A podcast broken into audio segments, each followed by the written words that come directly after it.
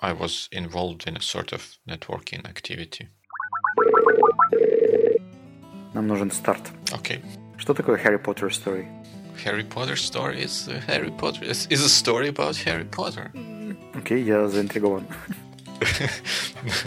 Вопросы зачастую предвосхищают ответы. Ну, в твоем случае... После того, как ты сказал, что мы будем говорить про нетворкинг, я начал думать, что, что у меня есть рассказать про нетворкинг и что я думаю по этому поводу.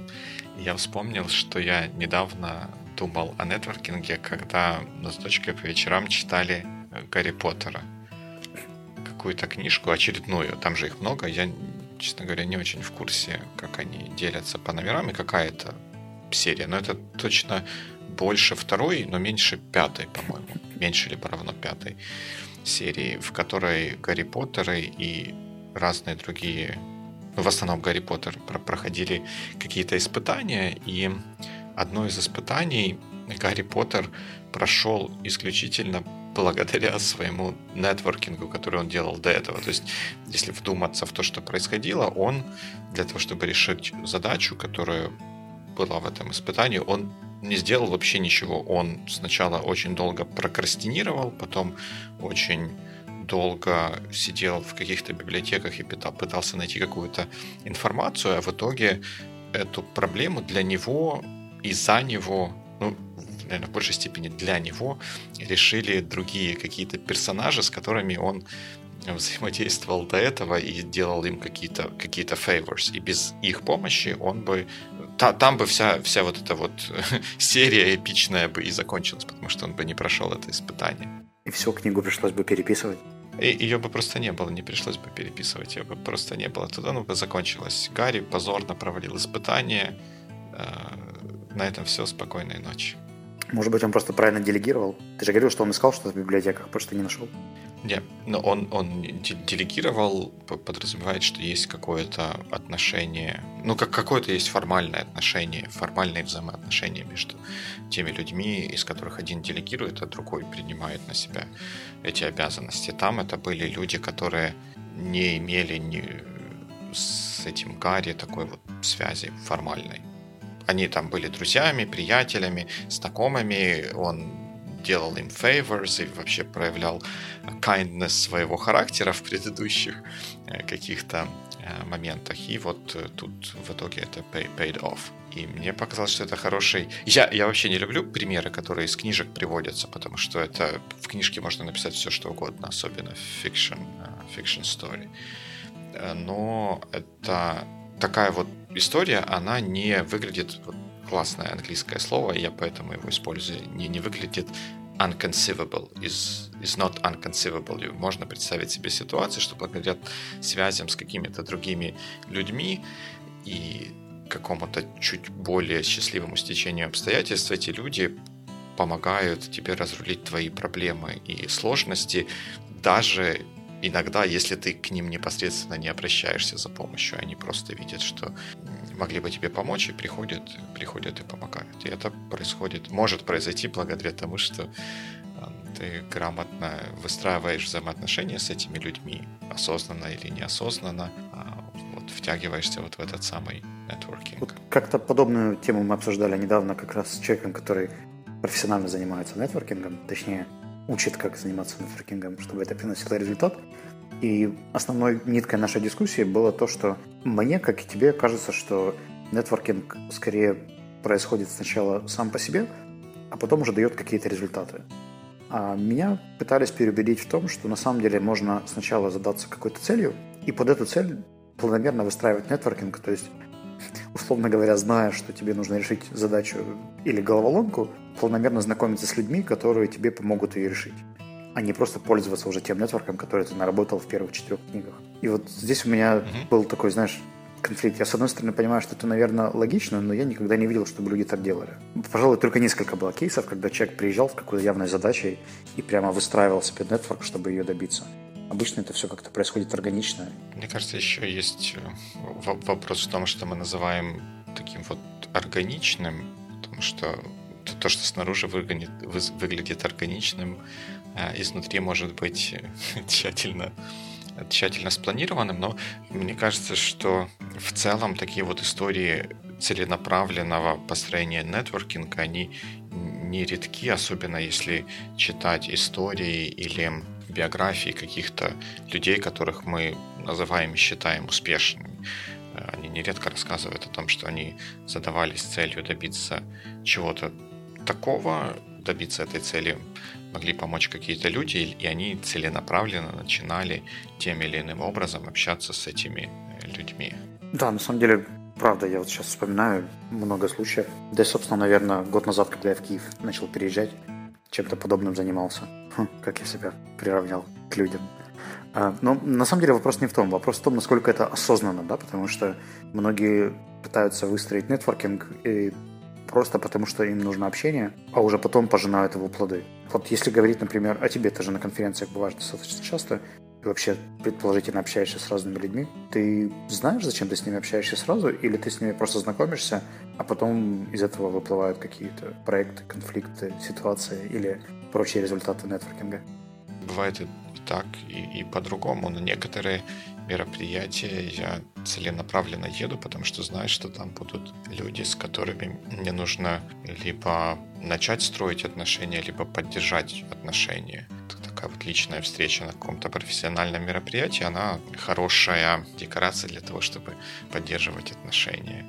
А, и тогда я становлюсь сам объектом таких вот каких-то чужих планов, и в, в этом случае я как бы просто знакомлюсь с этими людьми, и может быть потом окажется так, что это знакомство принесет какую-то пользу. Давай, может быть, мы тогда начнем сначала и попробуем дать дефиницию тому, что такое нетворкинг, и определить этот термин, потому что я знаю, что он по-разному трактуется, и я как минимум могу два-три разных примера назвать. Вот в твоем понимании это что? В моем понимании это построение и поддержание вза взаимоотношений с людьми, которые попадают в той или иной в степени, в те или иные интересы того, чем ты занимаешься в жизни. А ты как бы определил нетворкинг? На самом деле в английском же нетворкинг бывает и чисто технический, когда это просто взаимодействующие элементы. Ну, если говорить про уже бизнесовый контекст, да, то оно стало встречаться уже намного чаще, когда где-то с, наверное, 2000 второго года пошли первые книги по нетворкингу уже более... Они до этого назывались по-другому, но сам термин вот... А как они назывались? Мне кажется, было какое-то русское, такое русскоязычное э, название для этого процесса или действия, что ли. Ну вот там были всякие рукопожатия, знакомства и так далее. То есть старались через это проходить.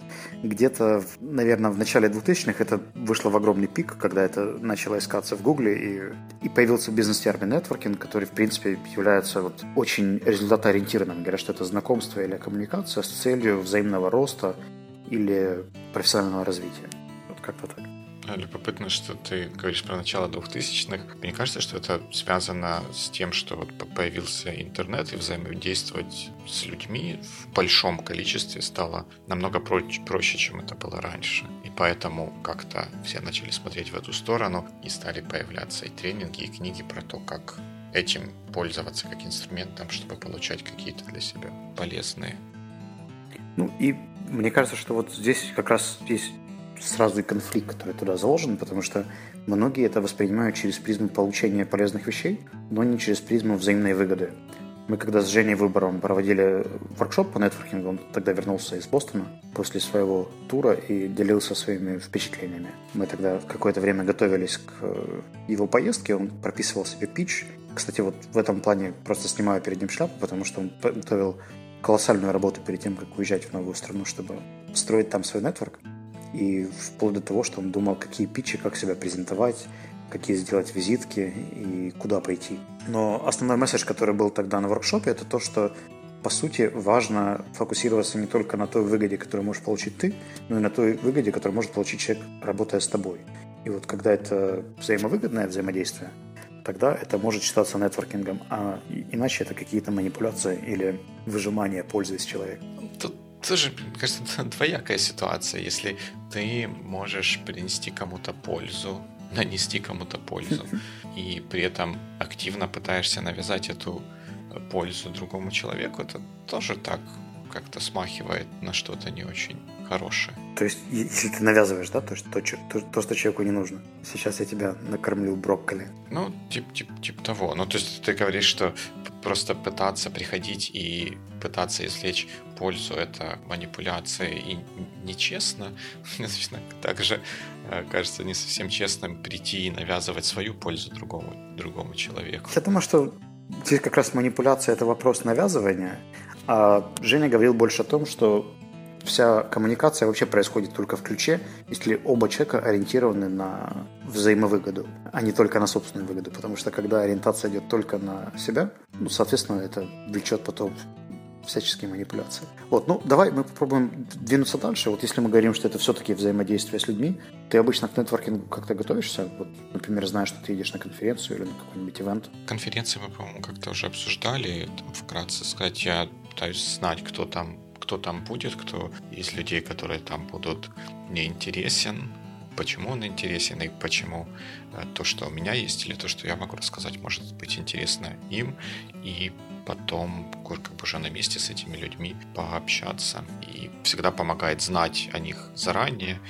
и как какой-то там построить icebreaker. Вот я прочитал вашу книгу, я послушал вашу презентацию, или, такое вот, а мы делаем что-то похожее. В подготовленном состоянии переломить вот этот вот начальный холодок в разговорах намного mm-hmm. проще. А если говорить не про конференции, вот ты говорил, что бывает так, что тебе нужно с кем-то обновить отношения или напомнить, что они есть.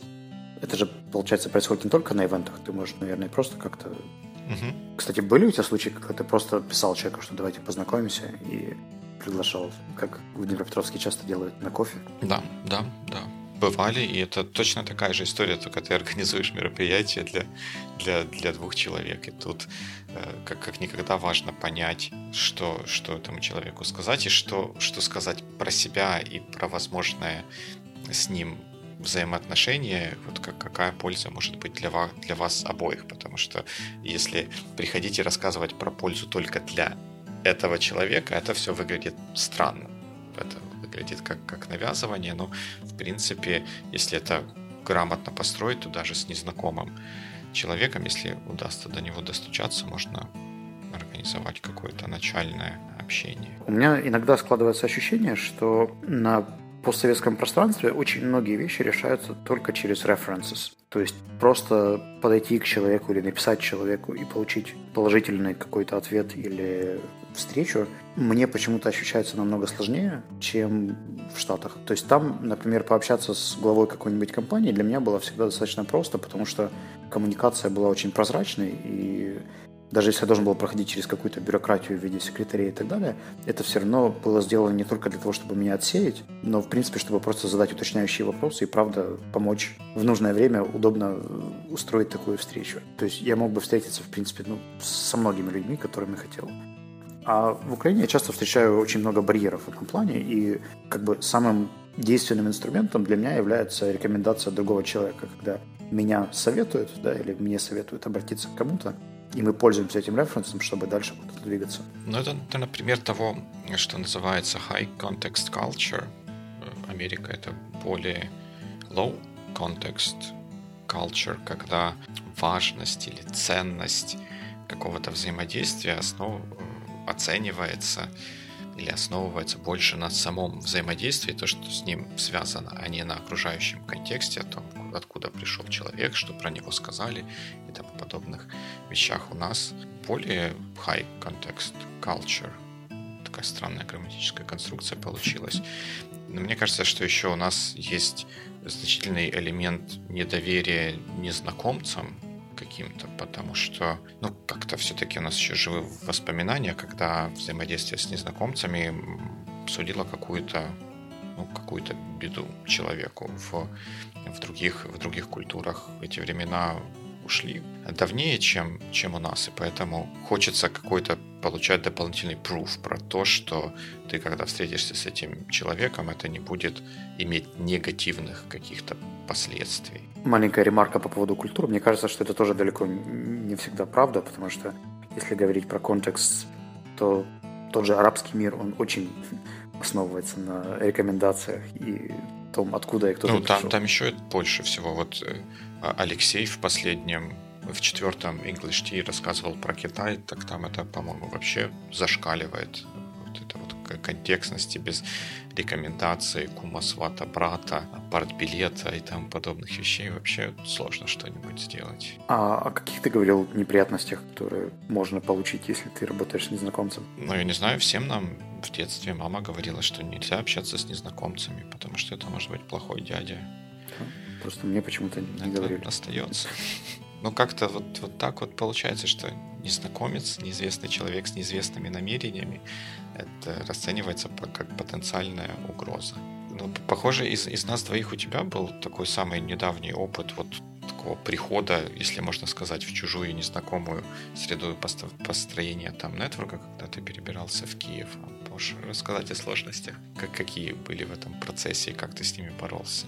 Пожалуй, самое сложное – это вопрос дисциплины, потому что для построения нетворкинга очень важно делать это системно. Ну вот в моем случае, я, как и все, наверное, стартовал через референсы, потому что у нас high context culture, и мне очень помогли в этом плане ребята из Днепра, то есть, которые уже давно перебрались, и они часто давали референсы или рекомендации, чтобы зацепиться, и, по сути, первые проекты я нашел через свой Днепропетровский нетворк. Здесь мне помогли Влад Щелчков, Аня Стаценко и еще ряд ребят, которые помогли открыть первые двери. А вот дальше, когда уже пошли какие-то конференции, ивенты, то есть когда я, в принципе, сделал первый icebreaking, самое сложное – это поддерживать отношения, это постоянно быть где-то на слуху, это находить общий контекст – чтобы те отношения, которые уже начинают зарождаться уже с кем-то в местном комьюнити, они имели какой-то фьюэл для развития. И здесь очень было сложно, потому что я в то время мотался между Днепром и Киевом, и когда все выходные проходили в Днепре, а по сути весь отдых и коммуникация в Киеве проходили на выходные, я не мог никогда попасть на какой-нибудь social э, activity, здесь очень не хватало э, времени и, наверное, какого-то, знаешь, силового решения все-таки переехать full time и проводить больше времени не только в каких-то бизнес-встречах, но и в обычном соушалайзинг, выходить на ивенты, ходить на какие-нибудь да что угодно, концерты, чтобы было немножко больше контекста и возможности общаться не только на профессиональные темы и, собственно, выстраивать отношения. Ну и второй момент – это необъятность, потому что если сравнить Киев и Днепр, то элементарное количество людей и вот тот рынок, с которым я работаю – я же работаю в основном с IT-компаниями, и статистически там практически половина рынка в Киеве, то охватить такой объем информации и понять, кто, где и как, с кем связан, с кем дружит, с кем не дружит, это всегда тоже очень time-consuming и, в общем, не, не просто. Потому что я уже, наверное, привык, что я понимаю такую специфику, кто, кто и как взаимодействует с кем в Днепре, а в Киеве это пока еще до сих пор для меня загадка и вопрос большого маркетингового исследования. Два таких интересных момента затронул. Первый, что это работа, ну и это правда, я тоже на это так смотрю, что выстраивание и поддержание, что, что самое главное поддержание отношений это работа, и на нее нужно выделять время какое-то, чтобы находить точки соприкосновения с теми людьми, с которыми нужно поддерживать отношения, и это требует времени и времени и усилий. А второй момент, который, мне кажется, как-то связан с э, такой характеристикой людей, как интроверт или экстраверт, не знаю, может, наши слушатели думают, что мы тут все такие прям из себя экстраверты, раз каждую неделю что-то рассказываем. Я, я про себя, по крайней так, мере, так не думаю. Не знаю, как, как ты. Интересно будет услышать, что, как, как ты бы сам, сам себя характеризовал. Мне кажется, что есть какое-то количество людей, которых мы бы охарактеризовали экстраверты, которые от вот такого вот общения с другими людьми, даже такого от, от, от чит-чата с другими людьми, они энергию получают и заряжаются чем-то. А есть такие люди типа, типа меня, которые наоборот, когда общаются с какими-то другими людьми, эту энергию тратят, и для того, чтобы там, продолжить это общение, нужно пойти куда-нибудь подзарядиться. Вот ты себя к каким людям относишь? Ты знаешь, у меня было, наверное, несколько этапов формирования. Если говорить о природе, то, наверное, я больше интроверт, потому что для меня всегда было склонно отдыхать самому. Я даже в поездки ездил часто сам, потому что мне не хотелось общаться или тратить время да, на какие-то empty talks в поездах. Мне намного комфортнее было всегда ехать самому, ходить, гулять, смотреть и делать то, что мне хотелось. Но, наверное, это еще связано с работой, потому что было время, когда я работал много с компьютером. Тогда, конечно, все свободное время и отдых я проводил с людьми, потому что socializing – это очень, очень важный э, элемент, и без него тоже нельзя. И мне кажется, что в этом плане IT-тусовка сейчас очень меняется, да, и ребята, которые мало общаются в рабочее время, стараются потом это наверстать каким-то образом. И мне кажется, это положительно сказывается в целом на комьюнити ну, по крайней мере, в Киеве и в Днепре. Но потом, когда моя работа стала связана, стала быть связана, в общем, начала быть связана с э, активным общением с большим количеством людей, то, естественно, я стараюсь как минимум один-два дня в неделю проводить с минимальной коммуникацией, чтобы восстановить ресурс, энергию, и зайти с понедельника опять мотивированным и желающим общаться.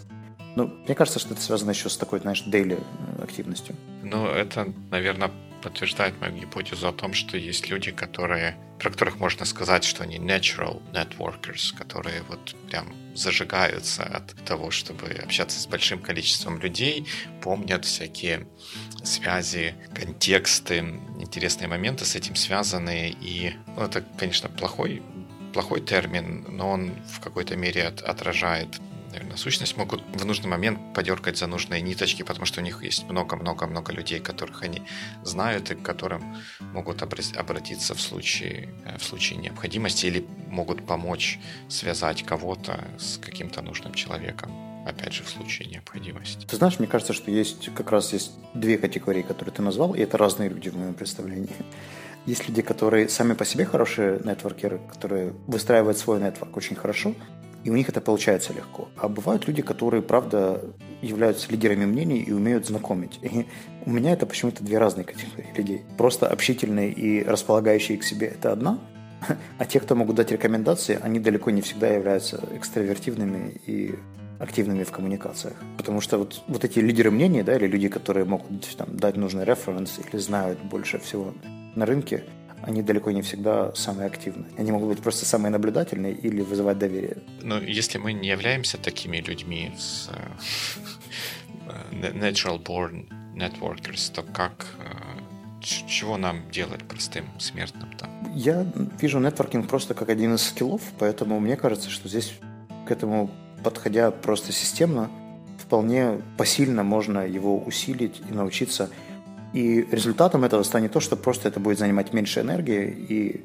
меньше волнения или ресурсов для того, чтобы развивать такой нетворк. Потому что если бы я, например, поехал, не обладая этим навыком в Киев, то, наверное, я бы тратил намного больше сил, чтобы где-то с кем-то знакомиться или зацепиться. Но, по сути, вот если говорить про какие-то стейджи, да, то, наверное, если научиться готовиться к общению, начинать разговор и знать, как долго его поддерживать, какие примерно есть сценарии беседы, и научиться потом, после общения, поддерживать связь и сделать какую-то для себя внутреннюю систему, как не терять тач с людьми, с которыми ты уже познакомился, то, в принципе, этот навык, он со временем фиксируется, развивается, и даже перестаешь думать, что эта система, это просто становится частью какой-то рутинности или обычной деятельности. А вот, а что бы ты порекомендовал? Ну, если про вот эти вот icebreaking, и мы, по-моему, говорили, и многие об этом говорит, как, как заводить новые знакомства, угу. то, по-моему, про вот эту вот вторую часть э, того, что происходит после знакомства, как поддерживать отношения, говорят не так много, а вот на, на твоем опыте, что, что работает и что не работает. Ты, ты уже упоминал, что, в принципе, сегодня в эпоху социальных сетей все становится намного проще и быстрее. В нашем случае, как ни парадоксально, то какие-то лайки или короткие комментарии под заметками на Фейсбуке или в Твиттере творят просто чудеса.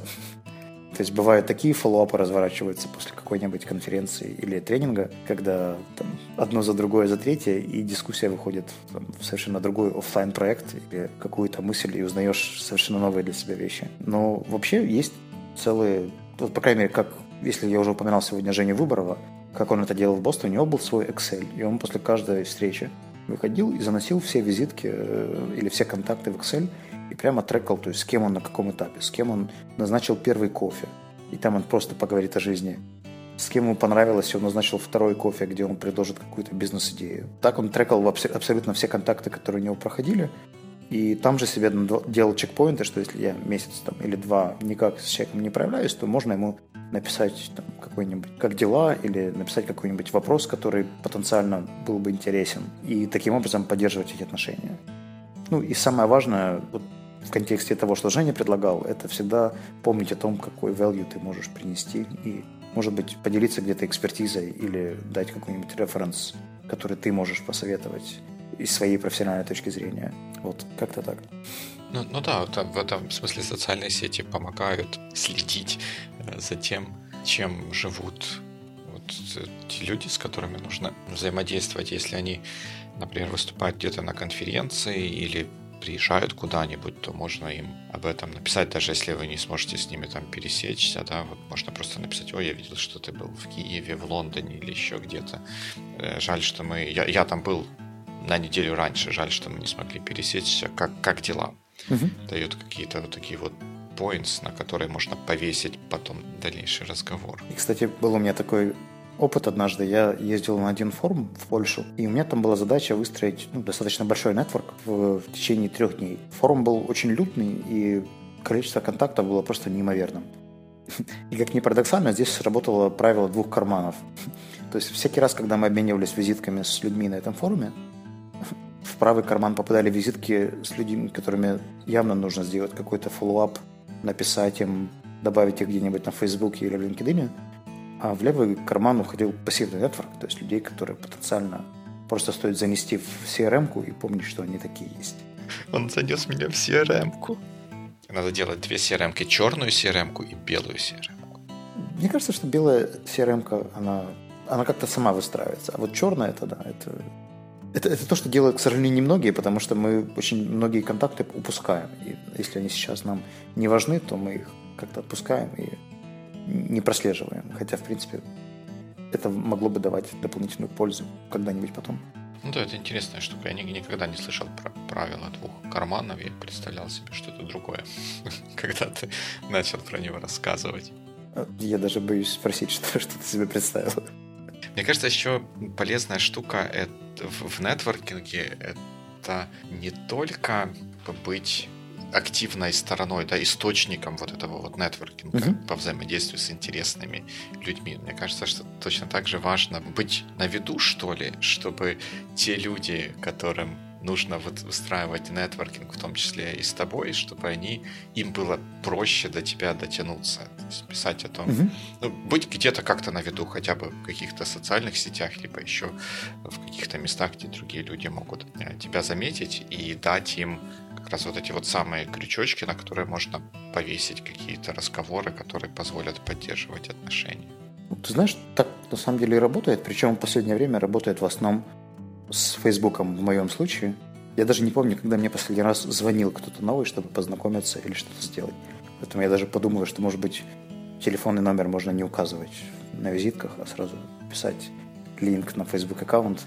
Потому что ну, э, э, э, это интересно, потому что сегодня первый контакт или вот первый вопрос, когда человек хочет тебе что-то написать, это почему-то считается очень стрессовым. Хотя, по большому счету, это больше какая-то внутренняя работа, чтобы себя расслабить, набраться уверенности и просто написать и позвонить.